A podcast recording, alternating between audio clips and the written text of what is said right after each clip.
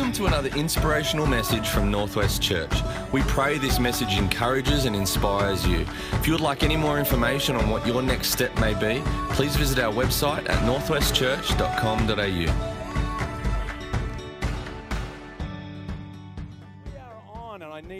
iPad as well. That would be fantastic. So good to be with you tonight. I had an awesome time with you this morning. If you weren't here, just a real privilege to be able to join uh, with you over this weekend. My wife Sue is down the front. We celebrate our 30th wedding anniversary at the end of the year. That's right, we got married when we were 13 years old. So, you know, we grew up in a little country town in South Australia. That was norm. No, no, I won't go there. So, no, no, we, we love, love, love being here and just want to honour um, just Darren and Bron, who just fantastic pastors. And I met Darren um, a bit over 10 years ago. We both went on a, a compassion trip to Haiti. Uh, and just looking at some of the work there, we we're actually there about six months or so after um, the earthquake that devastated that island had struck and saw some amazing work, some incredible believers, and just how God had sustained them through that time. And, uh, you know, we've, we've connected over the years at Hillsong Conference and various other church planting events and stuff like that. So it's just a real honour to be here. And can I tell you, I mean, Sue and I were reflecting on it this afternoon.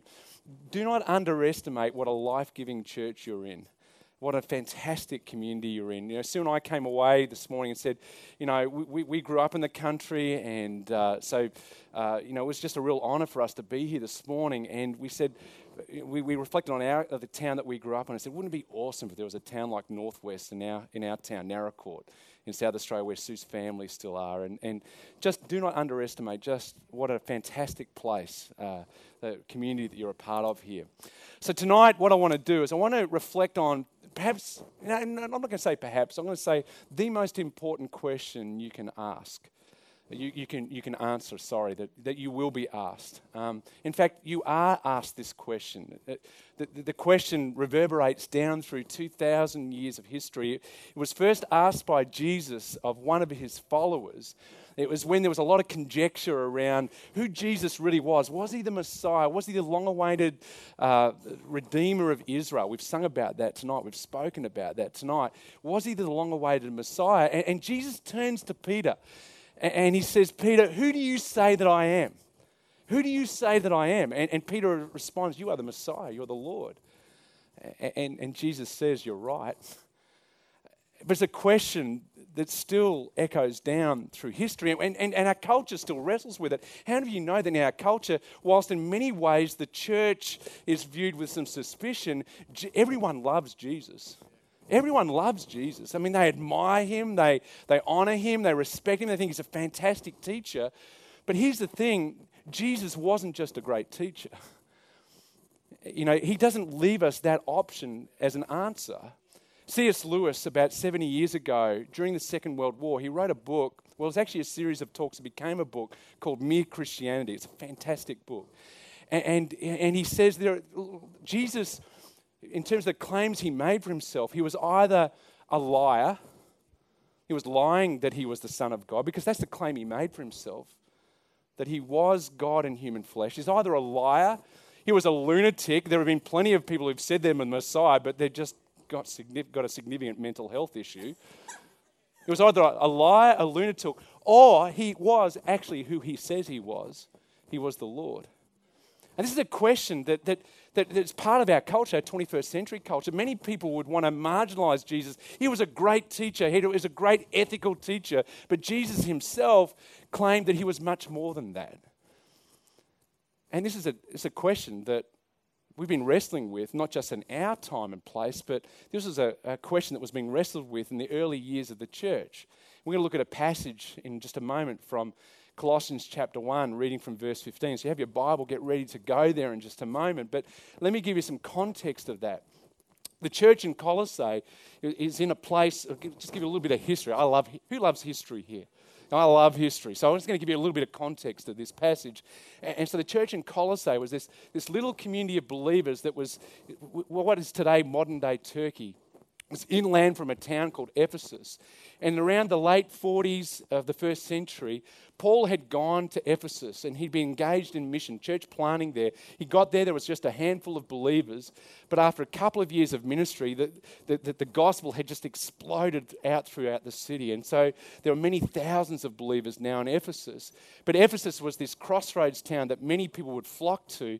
They'd come in to do business there, to trade there. And so not only had people in Ephesus come to faith, but, but people from surrounding towns and even nations had come to faith and gone back and carried the gospel back there. And that's what happened at, at Colossae.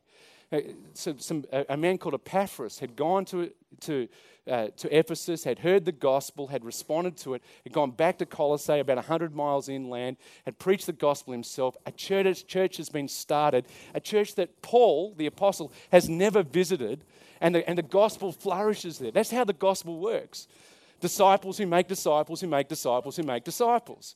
And, so, Paul, Ten years later, he's in prison. So he, he's, he's been in Ephesus before, the church in Colossae has been planted. But now, Paul, at the year 62 AD, he's, he's in prison in Rome, he's in chains. And Epaphras, this man that had started the church in Colossae, comes to him and tells him that there are some people in Colossae who are leading the church astray. They're saying that Jesus isn't everything. In, fact, I mean, Jesus is a great start, these people are saying. He, he, he's like the first rung of the ladder, but there are other rungs to climb.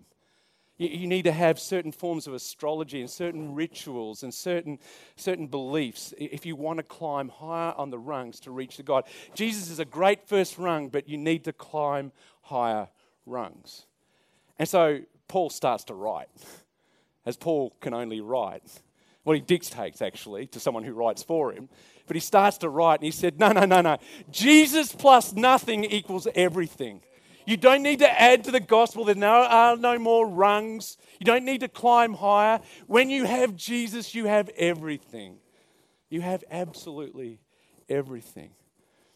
And then he writes these beautiful words. And we're going to walk through some of those tonight. And we're going to look at Uh, Colossians chapter 1, reading from verse 15. We're going to go through verse by verse. It's old school tonight, folks. We're going verse by verse through a passage in Scripture. So, Colossians chapter 1, reading from verse 15. This is the first verse. The Son is the image of the invisible God. Remember, he's writing to these people who are doubting about who Jesus is. The Son is the image of the invisible God, the firstborn over all creation. Now, in first century culture, most cultures, in fact, all cultures other than the Jewish culture, had the understanding there were not just one God, there was many gods. Greeks, Romans, pagans, Persians, everyone believed in a multitude of gods. But the Jewish faith believed there was only one God. This is a radical thought. It was why the early Christians and Jews were called atheists, because they didn't believe in many gods.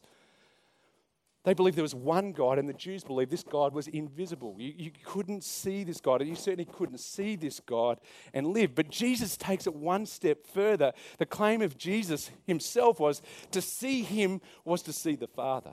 To see him was to see God, that he is the visible image of the otherwise invisible God. Now, the word that's used here is the Greek word icon. Icon. Now, an icon is a, a, physical representation of something uh, beyond itself. Um, who's in, we asked before, who's into the World Cup here? Who's been watching the World Cup? One person. Darren is the only person. Okay. I mean, last night, I, last night, uh, Portugal and, and uh, Argentina were knocked out of the World Cup, if you don't know. And, and Portugal, of course, has Ronaldo as, as perhaps the greatest footballer of his age, Messi in Argentina. But Ronaldo, I want to tell you a story about Ronaldo. A few years ago, Ronaldo was honoured uh, by his hometown, who named their airport after him. And, and as part of that whole process, they decided to build, to, to, to create a statue of Ronaldo's likeness. This is what it looked like. It looks nothing like him. I reckon if you paid good money for that, you'd want your money back. In fact, some people on the internet, as only people on the internet could do, if Ronaldo actually looked like the statue that's meant to represent who Ronaldo looks like, this is what Ronaldo would look like.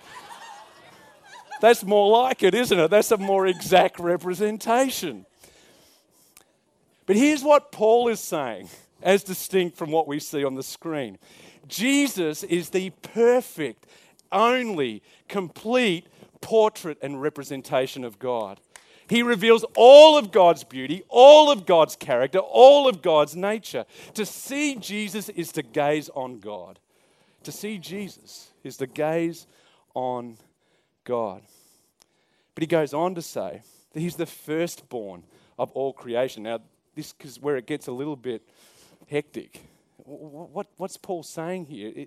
Did, did, did God the Father create Jesus before everything and everyone else? If a Jehovah's Witness comes knocking on your door, that's what they will say that Jesus was created by God the Father. He was, he, he was created by the Father. But, but that's not what Paul is saying. We need to understand first century context. He's saying that Jesus was not created, he was and is the creator, as we'll see a little bit later on. But when he's saying he's the firstborn, that is, he is the supreme. He has first rank over everything else in all creation. He's the firstborn, he has first rank, he has supremacy over everything. That Jesus is not the highest point of creation, but sovereign over it. Sovereign over it that Jesus, you're going to hear me say this in different ways throughout this message, is creation's means, its goal, and its sustainer. Its means, its goal, and its sustainer. A couple of years ago, NASA released some information about some recent discoveries of the Kepler telescope, which is on the screen behind me. And the Kepler telescope basically is constantly scanning 145,000 stars in our universe, looking for planets, looking to identify planets. And and this announcement a couple of years ago excitedly named that there were 200, they've discovered 219 new planets. But even better than that, they discovered that of these 219 new planets, 10 were actually in what they call the Goldilocks zone. Now, the Goldilocks zone is that place, that place where they're orbiting around their sun, where it is just right for life to potentially emerge. You know, just right. The Goldilocks story, where the temperature is just right. And basically, this is uh, all of this is in the context of understanding that in our universe, scientists estimate, and it's only an estimate, there is something like 700 quintillion planets. That's, that's seven with 20 zeros behind it. And that we have. We live on this planet in the middle of this universe that's finely tuned for life. If you don't believe in a miracle, you are actually a miracle. The fact that we are sitting here, that I'm communicating with you, that you're breathing, that we have this existence that we have. We are living, breathing miracles. In fact, the scientists again estimate if, even if just one of the forces that governs our universe, that, that governs our planets, was actually just just slightly tweaked, just a little bit. For example, one of the most fundamental universe, forces of all, the force of gravity. If the force of gravity was, uh, was changed by one trillionth of 1%, if it was made stronger by one trillionth of 1%, all of life would collapse in on itself. If it was one trillionth of 1% weaker, all of life would fling apart. We live as miracles in the middle of a miraculous universe. And what Paul is saying here, he's saying to the Colossians and he's saying to us Jesus is the source, the sustainer, and the goal of the universe. You don't need anything or anyone else. Fred Hoyle, who was a, uh, an astronomer at Cambridge University, an atheist, an atheist, actually said the, the probability of life just emerging without any other force behind it is the same probability of a tornado blowing through a junkyard and forming a jumbo 747. That's an atheist saying that. So we are miracles in the middle of a miraculous universe. And all of it came from Jesus, through Jesus, and for Jesus. Let's read on. We go to the next part of the passage. For in him all things were created things in heaven and on earth, visible and invisible, whether thrones or powers or rulers or authorities. All things have been created through him and for him. He is before all things, and in him all things hold together. We read this, you get to some of the language here. Him and he, it's all referring to Jesus. Jesus is the agent of creation, created out of nothing, that is ex nihilo. Everything that's seen and unseen. And, and again, scientists tell us that our galaxies are pregnant with this exotic material that we can't even see.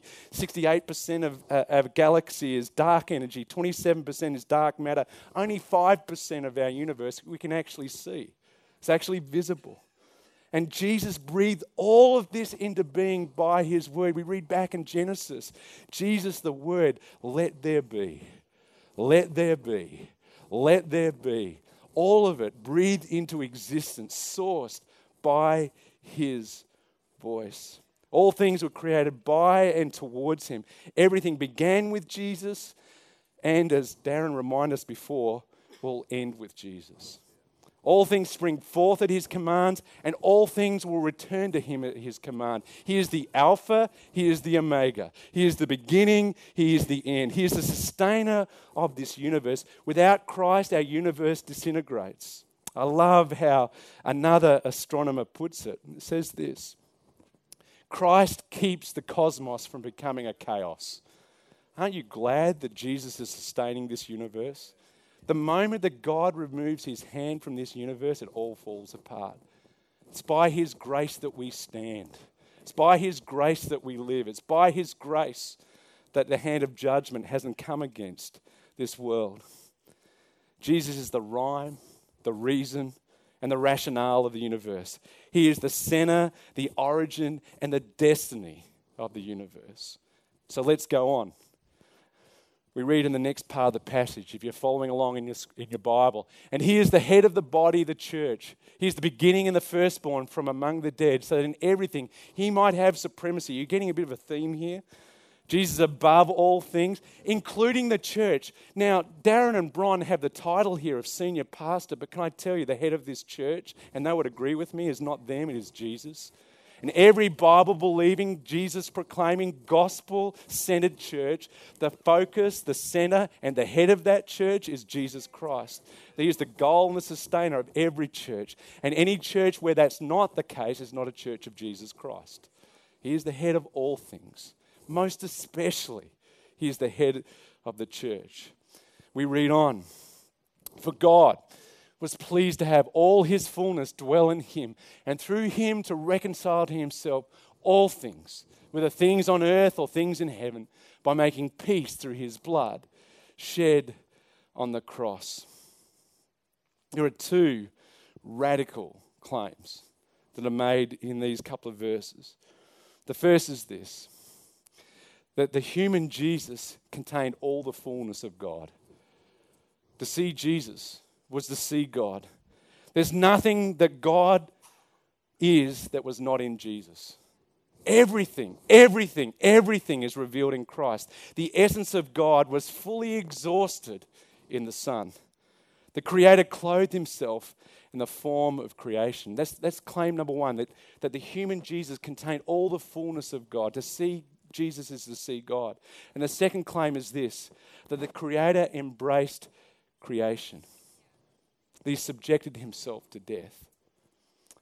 Here's what Paul is saying we don't need a ladder to climb up to God. We have a God who climbs down a ladder to us. We don't need a ladder climbing up. We don't need to earn our salvation. We don't need to stretch our way to God. God stretched his way to us. He came down and mixed himself amongst the dirt and the dust of this world that we might know that our Redeemer lives. Our Redeemer lives the cosmic Christ became human flesh and was nailed to a cursed tree. Why? To reconcile all things, but most especially those created in his image, you and me, back to himself. Back to himself. Let's read on. Once you were alienated from God and were enemies in your minds because of your evil behavior. But now he has reconciled you by Christ's physical body through death to present you holy in his sight, without blemish and free from accusation. If you continue in your faith, established and firm, and do not move from the hope held out in the gospel.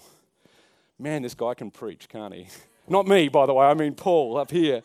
I mean, Paul's picture here is this that the ugliness of human behavior, all that is seen and unseen, all sin, that alienates us from God. And that this, and, and for good news to be good, we need to recognize the bad news. That this is a persistent and pervasive condition. All have sinned. All have sinned and fallen short of the glory of God. Every one of us. Every one of us, no matter how obvious or otherwise it might be. And, and, and, what this has awakened in us is this, this hunger, this thirst for a God that seems just beyond our reach. And so many in our culture, even if they don't articulate it this way, they wonder can I climb enough rungs? Can I reach high enough in order that I might find satisfaction, fulfillment? Some would even say that I might even reach God, that I might find purpose and meaning and fulfillment in this life. A couple of years ago, uh, Sue and I went to a it was about 18 months ago. We went to a party with a friend who turned 60.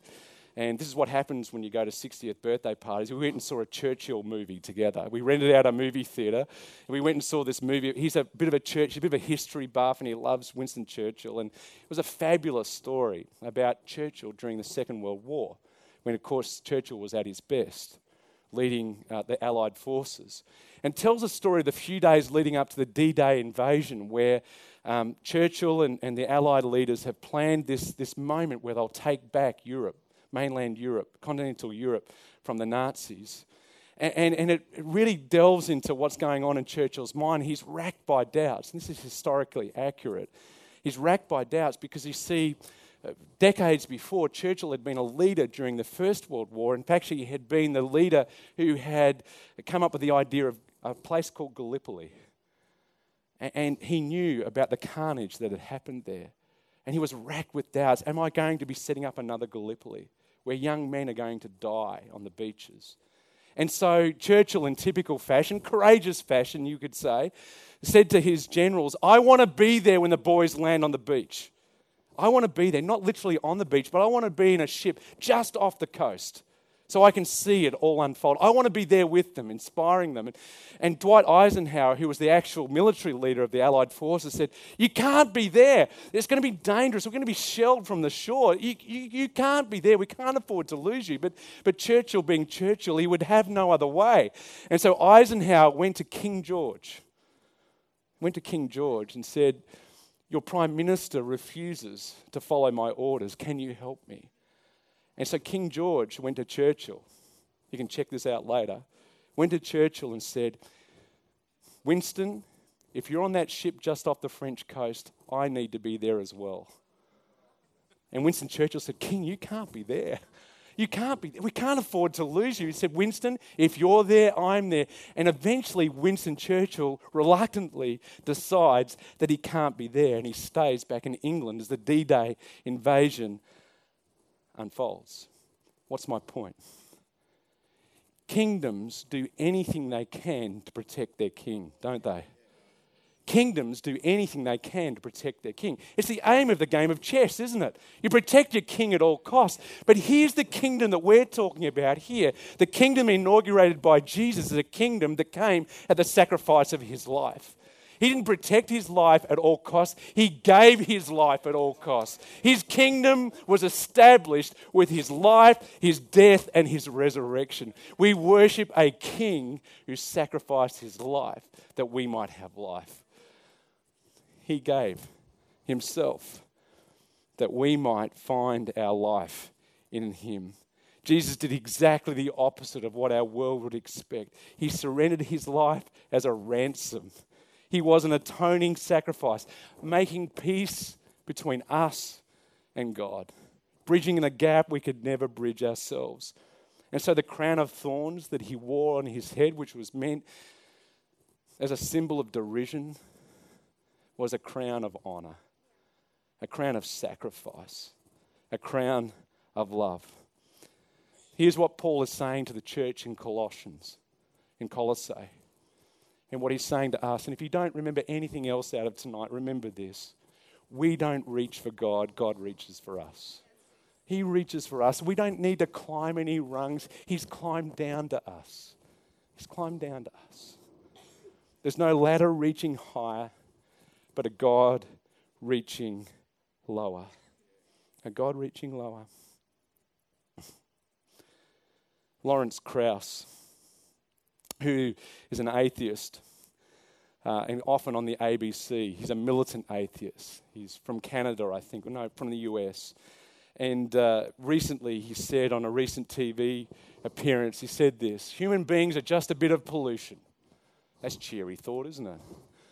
If you got rid of us and all the stars and all the galaxies and all the planets and all the aliens and everybody, you can believe in aliens but not in God, then the universe would be largely the same. We're completely irrelevant. That's what Lawrence Krauss thinks. This is what the Apostle Paul would be saying to the church in Colossae and to us.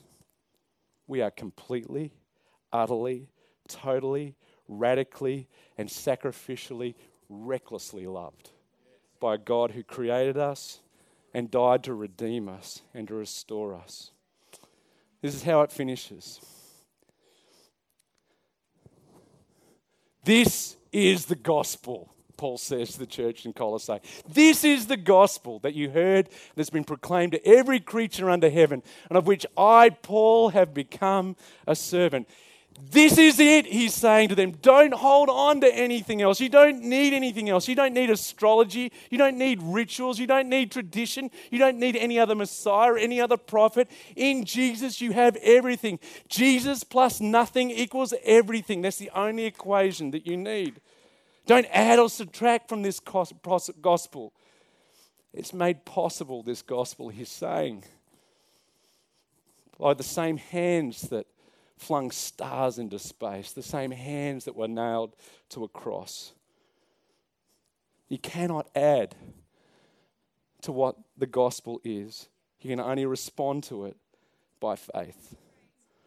Michael Horton, a wonderful theologian and writer, he says this the gospel is not good instructions, not a good idea, and not good advice. The gospel is an announcement of what God has done for us in Jesus Christ.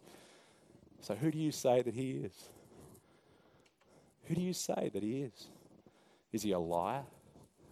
Is He a lunatic? Is He a wonderful teacher? Or is He Lord? Our choice, the choice we have every single day, is whether we'll respond to the gospel or reject it. Whether we'll live in the light of it or turn our back to it. I live on the Gold Coast, and um, if you fly in internationally to the Gold Coast, um, particularly from any Asian country, you will have uh, a video come on to the screen just before you land, reminding you of the dangers of the ocean around the Gold Coast. They're not particularly more dangerous than, than other uh, beaches, but because we have so many swimmers and so many international tourists, quite regularly through summer, a number of people lose their lives because they swim outside the flags. And, but more particularly, they don't know what to do when you get caught in an ocean rip. You know what to do when you get caught in a rip? I mean, the, the natural thing to do is to fight the rip, is to you know, swing as, swim as hard as you can to, to try and escape the rip. But, but, but here's what you'll get taught some of the basics that you'll get taught when you go to nippers or uh, you get taught basic beach safety. If you get caught in a rip, don't fight it, go with it. Let it carry you out past the breakers, and when the rip has finished in its force, then swim sideways and swim back to beach. What's the point that I'm making? Salvation, redemption, new life in Christ is not found in fighting the rip, but surrendering to it. In surrendering to the rip. And you know, the most powerful force in the universe. We've been singing about about the fierce, powerful, beautiful love of God tonight. The most powerful force in the universe is not an ocean rip, it's not the splitting of an atom, it's in the nail pierced hands of Jesus, the power of love drawing us to Himself, our only true home. When we strain against God's love, we die without hope and we die spiritually exhausted. But when we surrender, when we surrender into the hands that drip both stars and blood, we find our true home. We find our true home. Seth Godin tells a story of uh, the, the, the, nation of Rwanda in Africa, who many of you would know suffered a great genocide back in the 1990s. And, and the whole country went through a period, a process of rebuilding. It's been quite a miraculous story. But early on in that process of rebuilding the, the social structure of Rwanda, um, the, the United Nations launched a, a vaccination program to get kids vaccinated against preventable diseases. And uh, this, this vaccination program, it, it, was launched with great fanfare, and there were posters put up, there were uh, all sorts of material printed and distributed out to the remotest of villages. Um, but after a year or so, they discovered that the vaccination program that had been la- launched with great fanfare and at great cost was a complete and utter failure because they had failed to recognize that most Rwandan mothers weren't able to read. And so they went back to square one. And a, a, a, local Rwandan leader said, This is how women in our community communicate. They sing to each other, they sing songs, they sing. And so UNICEF, uh, United Nations, went back and they composed some songs. And they taught Rwandan women how to sing these songs, these songs about vaccination. And these songs began to spread throughout the towns, the cities, and the villages. And it was by these songs that the message of vaccination, and it was through these songs that vaccination began to happen and success began to bloom. And here's what the leaders of the United Nations learn. no song, no message. No song, no message. Why am I telling you that story? Well, Bible scholars suggest that the passage we've just walked our way through is actually the remnant of an ancient hymn. This wasn't, Paul was actually quoting a hymn that would have been sung in churches throughout the ancient Near East. It's not exactly shout to the Lord or oceans, is it? but this is actually a hymn. First Corinthians, sorry, Colossians chapter 1, verses 15 through to 23 is actually the remnants of an ancient hymn sung by believers like you and me, reminding them of the God that they worshipped. No song, no message. See, some truth can't be left as dry words in your mouth, but has to be a song of the heart. It has to be a song of the heart. So the gospel is this beautiful, wonderful, glorious song, this wonderful melody that God sings over us that finds its way to our lips that Jesus is our creator and redeemer, that Jesus is God in human flesh, that Jesus crucified and risen is God's song sung over us and over the whole creation. This is beautiful, wonderful melody. A melody that holds the universe in place. And what Paul would say to you, what he'd say to me, what he'd say to us this song, this melody, this is the gospel. This is the good news. And so let me ask you again, one last time. Who do you say that he is? You know, it's possible to sit in church and admire Jesus. It's possible to sit in church and be positive about Jesus' influence over your life. But Jesus doesn't want our admiration, He doesn't want our adulation. He wants us. Because that's what worship is. Worship is not just about singing songs, it's not just about raising hands. In Romans chapter 12, verse 1, it says, Present your bodies. Therefore, I always reckon that therefore is one of the most dangerous words in the Bible. Because what Paul is saying in the first 11 chapters of Romans, he, he spells out the beauty and the wonder and the glory of the gospel, all that Christ has done for us through his life, death, and resurrection. And then in Romans 12, he turns to what our response. is. He says, Therefore, in light of all this, present your bodies as a living and holy sacrifice. This is a spiritual act of worship. God doesn't just want the songs of our mouth, He wants the songs of our lives. He wants everything. And if we are to confess Him as Lord, then we offer Him everything in response to who He is. So, who do you say that He is? Is he a liar? Is he a lunatic? Is he a great teacher? Or is he your Lord? Just going to spend a few moments just before we sing our last song. And team, I don't know what song we're going to sing, but let's sing one like we've sung before that just declares the goodness and greatness of God. But I just want to, everybody in this place, just to close your eyes and bow your heads. And, you know, I can't preach a message like this. We can't look at a passage like this without me giving an opportunity for, for people to respond not to what I've said, but to what God has said to us through His Word. And you might have you might have been in church for a long time, or this might be your first time here tonight. You might have been come along with a friend. You might have been here for a few weeks. And I just know in a room like this, there are some of us here who have not actually come to us, come to a point where we have acknowledged Jesus as Lord. And I want to say to you tonight that that invitation, that question is before you right now. Jesus is saying to you, Who do you say that I am? And the Bible is really clear that when we confess Jesus as Lord with our mouth, when we believe in our heart that God raised him from the dead, that, that is, that everything about his life, death, and resurrection is true, then we will be saved. We will have everlasting life. And so uh, I'm going to pray a prayer out loud right now, and, and I'm just going to give an opportunity for you to pray that prayer with me. I'll pray it out loud, but for you to pray that prayer in your heart as I pray this. And some of you are thinking right now, oh, I'm not sure if I can do that. Well, I, I really believe that faith is not something that we drum up, it's a gift that God gives us. That, that even the, the means by which we respond is something that God does within us. And so, right now, if you just feel that inkling, that, that, that hunger, that thirst, that's God by His Spirit at work in your life. And I just encourage you to respond to that. Don't push it aside. Don't don't dismiss it as, just wishful thinking. Perhaps trust in this moment. That might be God wooing you, drawing you into His presence. And so, as I pray this prayer, um, and, and, for those of us who have acknowledged Christ as Lord, it's always a good thing to acknowledge Him again. There's never too many times for us to do that. I, I want you to pray this prayer in your heart. So, we're going to do this all together, whether we've done this before or we've never done it before.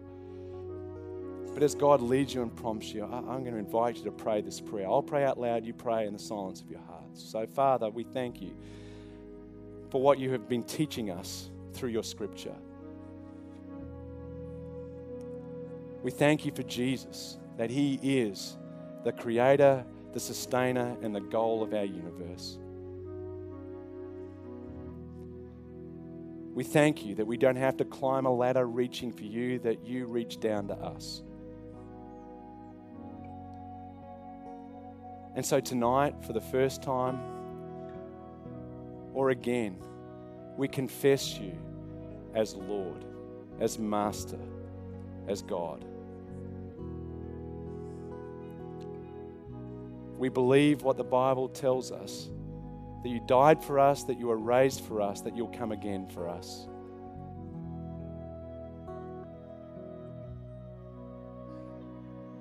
We place our faith and our trust, our lives in your hands. And we receive your free gift of eternal life. In Jesus' name and for his glory. Hey again, thanks so much for joining us on this podcast. Whether you are new and exploring faith or a follower of Jesus, there is a next step for you. There is always room to grow, more to be done, destiny to be pursued, and people to be reached. So, what's your next step? To find out, head over to northwestchurch.com.au. And thanks again for listening.